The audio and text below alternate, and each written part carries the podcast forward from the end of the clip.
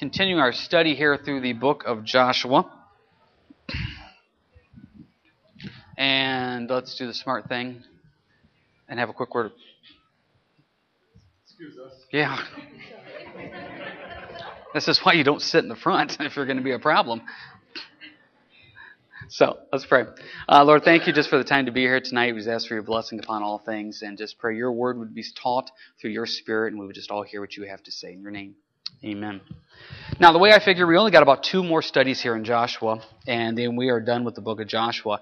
Um, what we're going to really finish with is the very famous verse in chapter 24, as that is, for me and my house we will serve the Lord. Because what happens is, this is really the last chapter of, um, I guess, what I call details. Last few weeks we've been dealing with these details the inheritance of the land, the land being passed out amongst the different tribes. And so, really, what you have here tonight is the last chapter of figuring out all these details.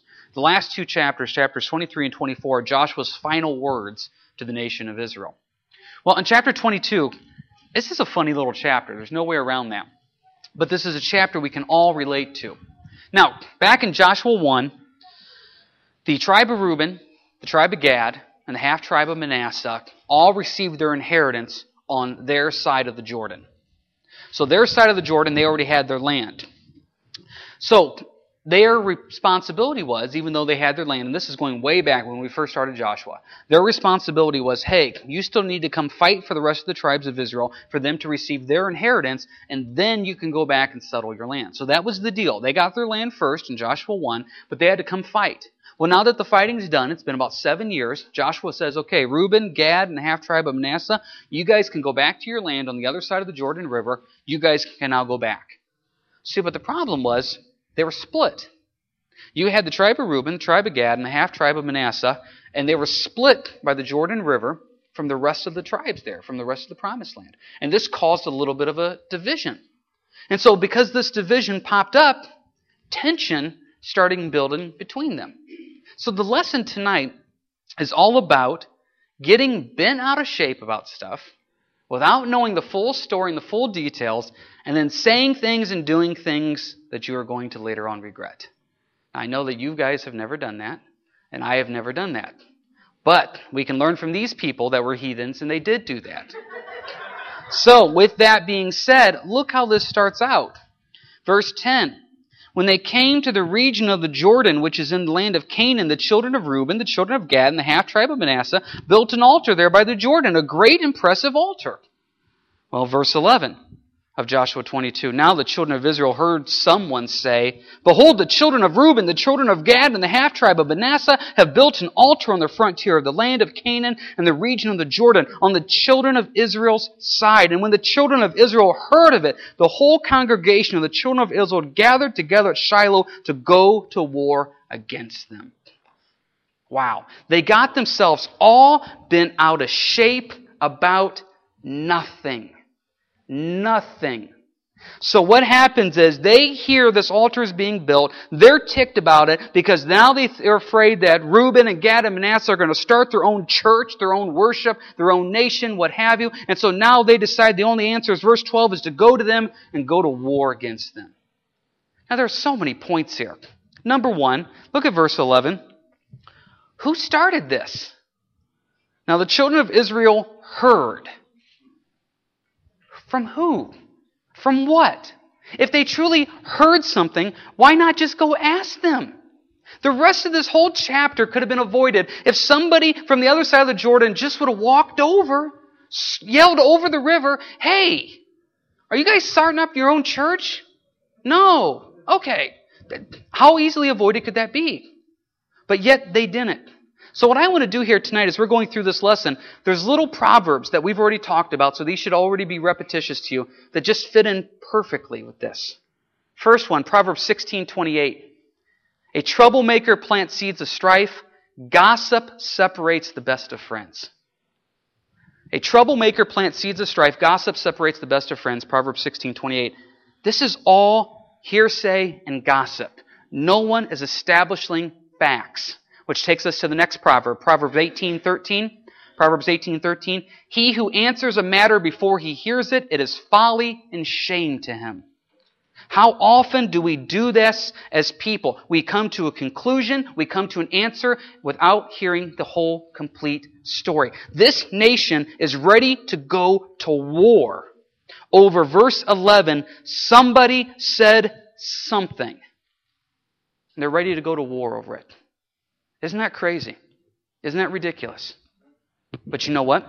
We're not much better now, are we? For you that are married, how many times have you and your spouse gotten into a little spit? Because she said something while going out of the room that you took the wrong way and you misinterpreted, and then you sit there and you huffed and you puffed about it and you got mad rather than just saying, Hey, I, I took it this way. What did you mean? How many of you at work have your boss had made just a little slight comment to you and then you overanalyzed it, you overthought about it, and next thing you know you're ticked and upset and bothered without really ever stopping to think? See, they were going to go to war, verse 12. Takes us to our next proverb, Proverbs 14:29. Those who control their anger have great understanding. Those with a hasty temper will make mistakes. How many times have we said something and then later on regretted it because we did not figure out the full story? No one went and asked these people. Well, they do do something smart. Before all of a sudden declaring war, they do try to figure out what's going on. Look at verse 13. The children of Israel sent Phinehas the son of Eleazar, the priest, to the children of Reuben, to the children of Gad, and to the half tribe of Manasseh, to the land of Gilead. And with him ten rulers, one ruler each from the chief house of every tribe of Israel, and each one was the head of the house of his father among the divisions of Israel. Then they came to the children of Reuben, to the children of Gad, and to the half tribe of Manasseh, to the land of Gilead, and they spoke with them, saying, Well, let's stop right there. Now, this is smart. Let's figure out what's going on. Let's send a representative from each tribe. Let's send also here the uh, priesthood so therefore, everything's taken care of. Let's go over and find out what they're going to say. Now that, that's smart. I like that. That's good. Proverbs 15:1 says, "A soft answer turns away wrath, but a harsh word stirs up anger." But here's the problem. When they go to talk to him, look what they say, verse 16. Thus says the whole congregation of the Lord, What treachery is this that you have committed against the God of Israel to turn away this day from following the Lord, and that you have built for yourselves an altar that you might rebel this day against the Lord? Now, them are fighting words. That is not just simply saying, Hey, nice altar. What's the point? They come. Look at the words treachery, turn away, rebel. In that little verse, verse 16, the word you or yourselves is used four times. Now jump back to when you can think of yourself being in a state of anger or frustration or somebody you know, and can't you just see them standing there pointing at you? When you always do this, you always say that. Your, your attitude is always like this. Your emotions are always like that. That is not the way to start out a good God-centered conversation. That's emotion. That's anger. That's not facts. No one asking, hey, why? What's up with the altar? They're already assuming treachery and rebellion and you're going against the Lord. No one yet has even stopped to say, why are you doing this? Now here's the point where some people stop and say, I already know why they're doing it. I'm going to go on a limb and say most of you have probably not read Joshua 22. We don't know yet why they're doing it unless you're reading ahead, which you, if you are, you're wrong. You should follow along with me. Point is, you don't know yet why they did it. But isn't it amazing? I've heard people say, well, I know what he did. I know why he's thinking. I know why he did it. No, you don't. You don't have a clue. Just like I don't have a clue. Oh, I know her. No, you don't. You think you know her. You think you know why. You don't know. I don't know.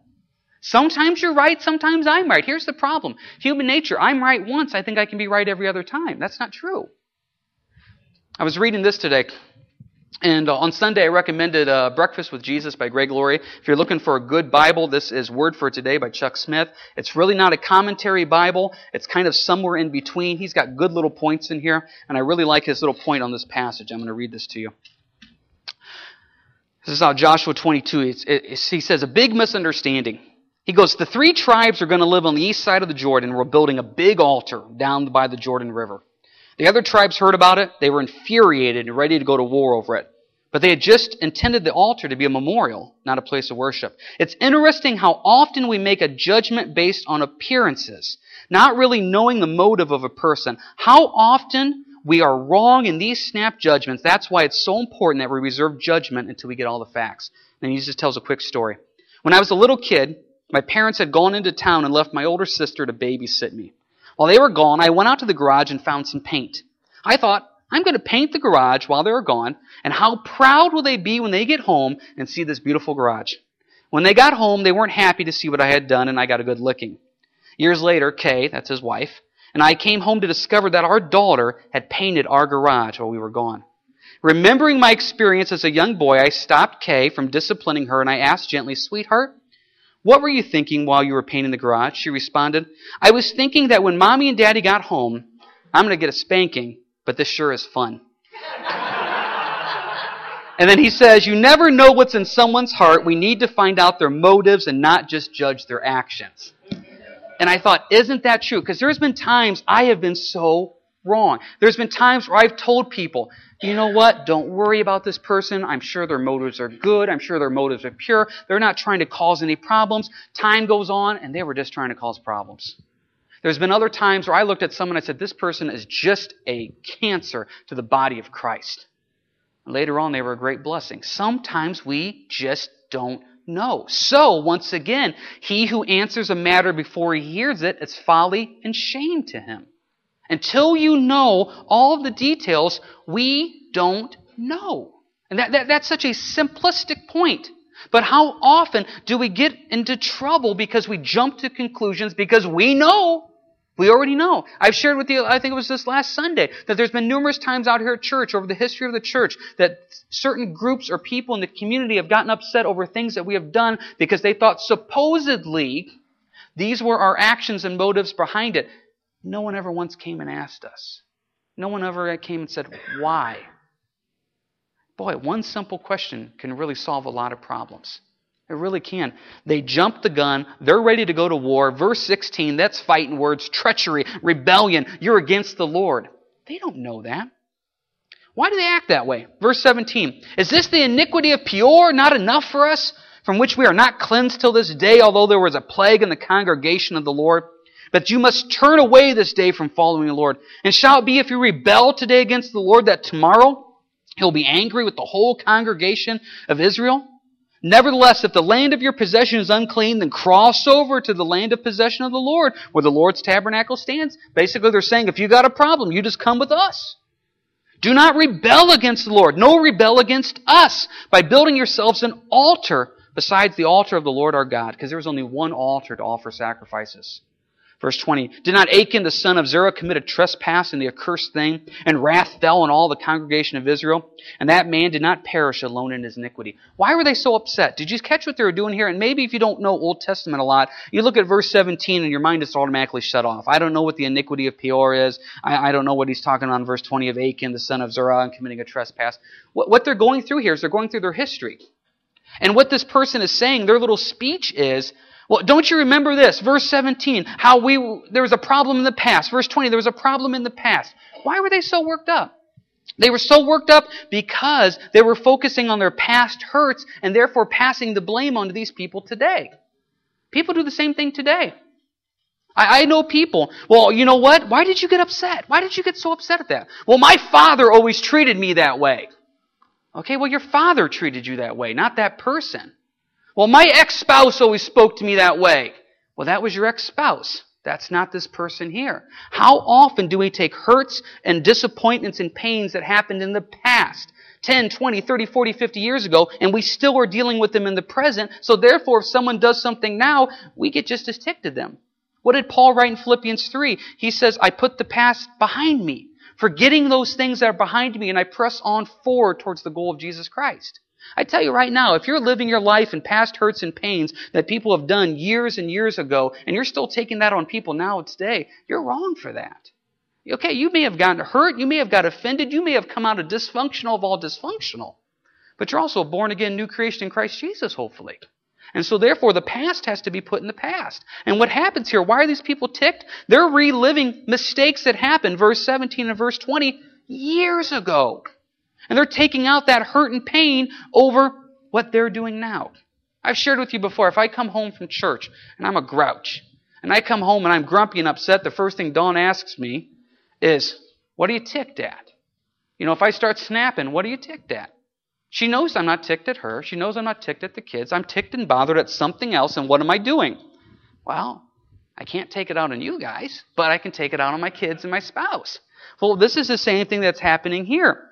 They're bothered about past events and rebellions and problems, etc., and they're taking it out now on Reuben, Gad, and the half tribe of, of Manasseh. They haven't done anything wrong yet.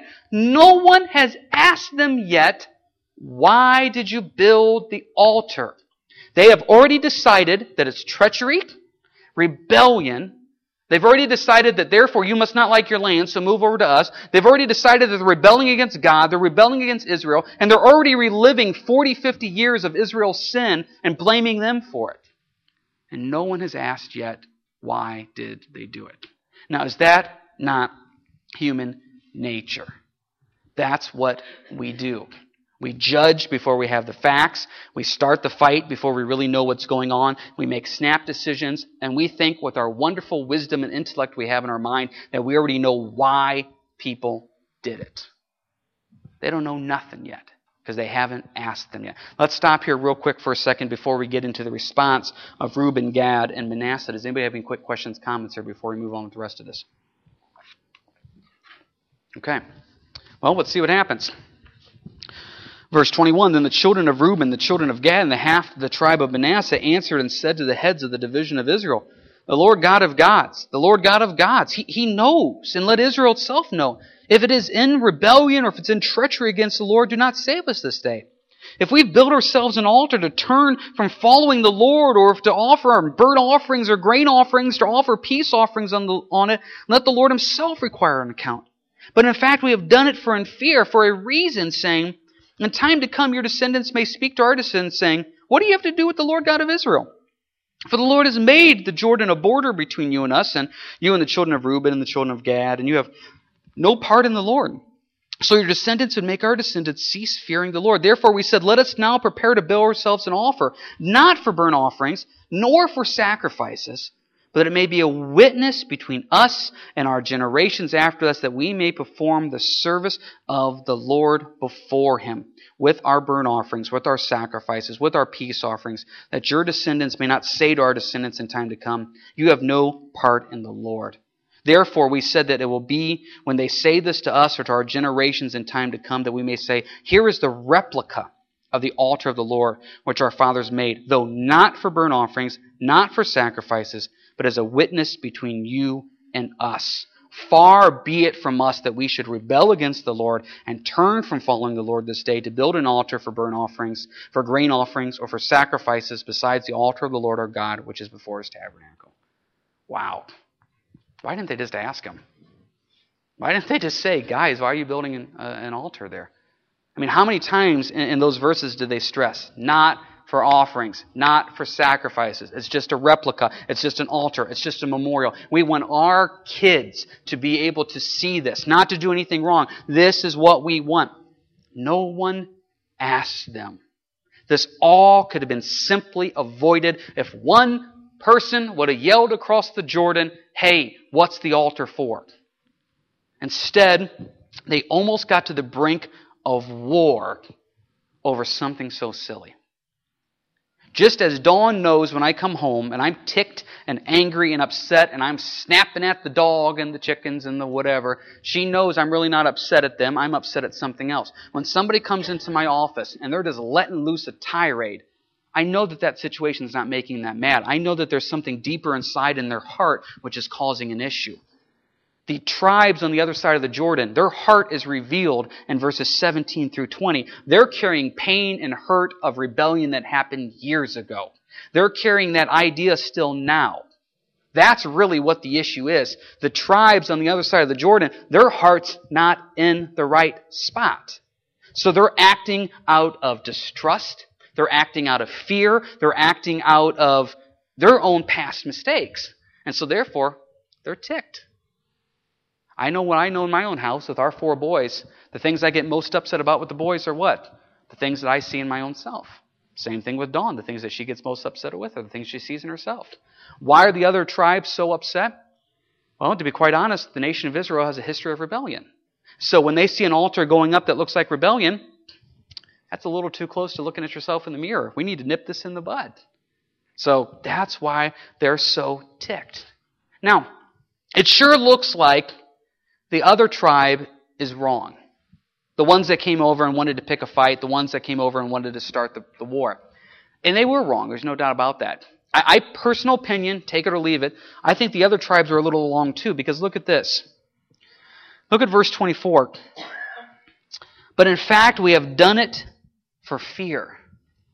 See, they acted out of fear.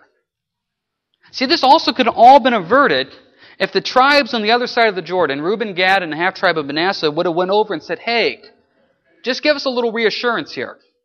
You're not going to down the road tell our kids and our descendants that you guys aren't real Jews, and you're not going to let us come over and use the altar, right? I mean, you're going to let our kids come over and do it. See, the problem is they built the altar. Why? Out of fear. See, this is what I noticed too. When I start acting out of fear, it usually leads to a fight somehow. Because if I'm acting in fear, I'm not acting in faith. That word fear also literally means anxiety. I've seen people get worked up, maybe not out of fear, but they're worked up about something. They're anxious. They're bothered. Their little comfort zone of the world has been shaken and rattled, and so therefore they are upset. We are creatures of habit. The Bible calls us sheep, so therefore when our world gets rocked a little bit, we really don't handle that all that well. And so once again, when somebody comes into the office and they're pretty ticked and upset over something that's very minor and very small, I'm willing to bet that there's something bigger, deeper going on in their life that they're not ready to deal with at this point, and that's rocking their world a little bit. These guys built the altar out of fear. Now, it's great to sit here and say they built the altar because they wanted the great altar, the witness, the memorial for their kids, etc. And, and there may be an element of truth to that. But by their own words, we have done it for fear. We've done it for anxiety. We've done it for worry because we were afraid later on we would be left out. And so, therefore, that's why we did it. So, you have two groups of people here that could all have been averted if they just would have said, hey, are you going to let us still be part of the group? Yes. Sounds good. Or, hey, you're building an altar. Can we ask why? No, they nearly got to bloodshed over something which was nothing. I can remember before I got married, and I can remember seeing on television programs, hearing people say, reading in books, etc., that people get into fights, and at halfway through the fight, that they could not remember what they even started fighting about. I thought that was the dumbest thing in the world. I will get into arguments with Dawn, and literally halfway through, I can't remember what side I'm supposed to be on. And you have that moment of, okay, what's my point? Okay, because I want to make sure I'm still driving home my point. You get so worked up. And so instead of trying to end the argument, your emotions get so worked up, you're trying to win the argument. Boy, there's really no winner when it comes to things like this. If you look at chapter 22, who won? I mean, really, what an embarrassment to the nation of Israel. They're going to get into a war over an altar that no one even asked somebody about. That's what we come out of this. Two proverbs here that kind of start our close. Proverbs 17:14. The beginning of strife is like releasing water. Therefore, stop contention before a quarrel starts. Proverbs 17:14. Best way to stop a fight is not to get into one. Proverbs 20 verse 3, Proverbs 23. It's honorable for a man to stop striving since any fool can start a quarrel. And we've talked about that one a lot on Sundays recently. Any fool can start a quarrel. Anybody here tonight is dumb enough and foolish enough that you can start a fight. But the real mature wisdom is the one that keeps it from continuing and the one that stops it. And we have to stop sometime and say, okay, who is going to be the mature one? Who is going to be the one that stops and says, This is not glorifying to God. This is not glorifying to the Lord in any way whatsoever. So therefore, I want to watch my words. I want to watch what I want to say. I don't want to jump to conclusions. I don't want to try to read somebody else's mind. I don't want to try to analyze someone else's actions because if you do that, Satan will have a field day with your mind. He will have a field day and he will create this whole scenario where the world is against you, the body of Christ is against you, nobody loves you, nobody likes you, and everything is absolutely against you because you know what? You deal with those thoughts, I deal with those thoughts. We all do. And we can all get into a little, oh boy, it's like the dog chasing its own tail. You just get yourself all worked up over nothing. It's not worth it in any way whatsoever. Anybody have any final questions, comments here before we go ahead and close up? John.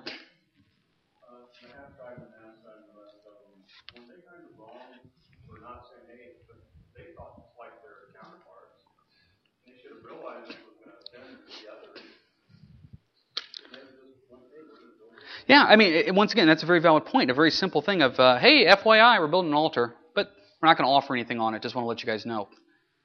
Yeah, it's amazing how much communication can make a. Um, yeah, I mean, isn't that just the simplicity of it? It's just you just let the right hand know what the left hand is doing when it comes to all that type of stuff. That's really what it comes down to.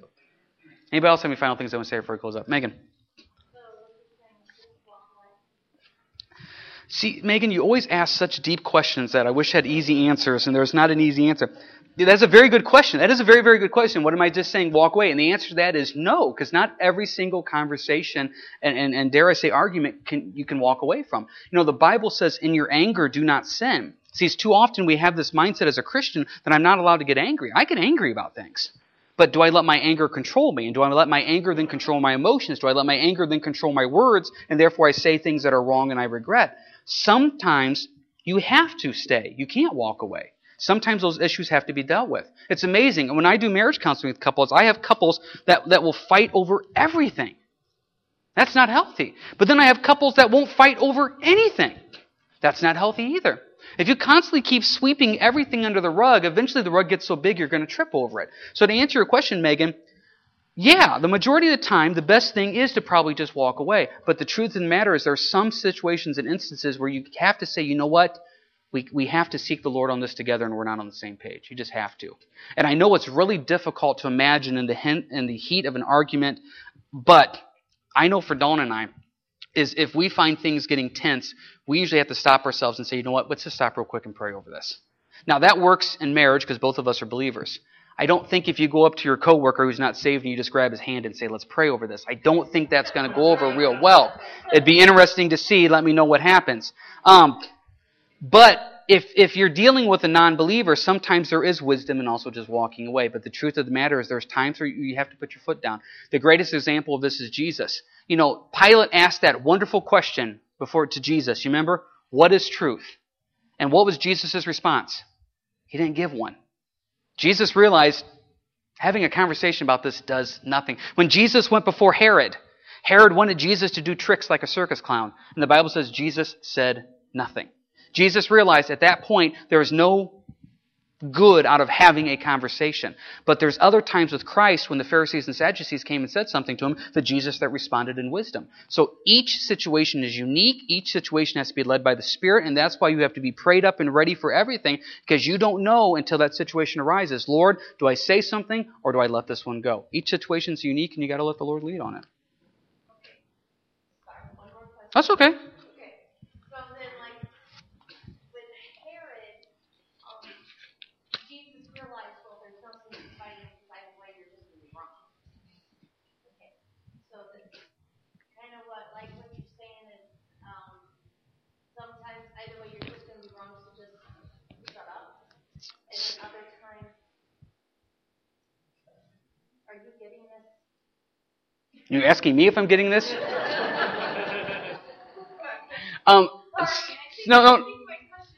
No, no. I, I, sometimes there's wisdom in saying things, and sometimes there's wisdom in saying nothing. Um, I, have had conversations with people where I've said, you know, I, this this conversation is going nowhere. The best thing that we could do right now is probably to stop this conversation and seek the Lord and pray.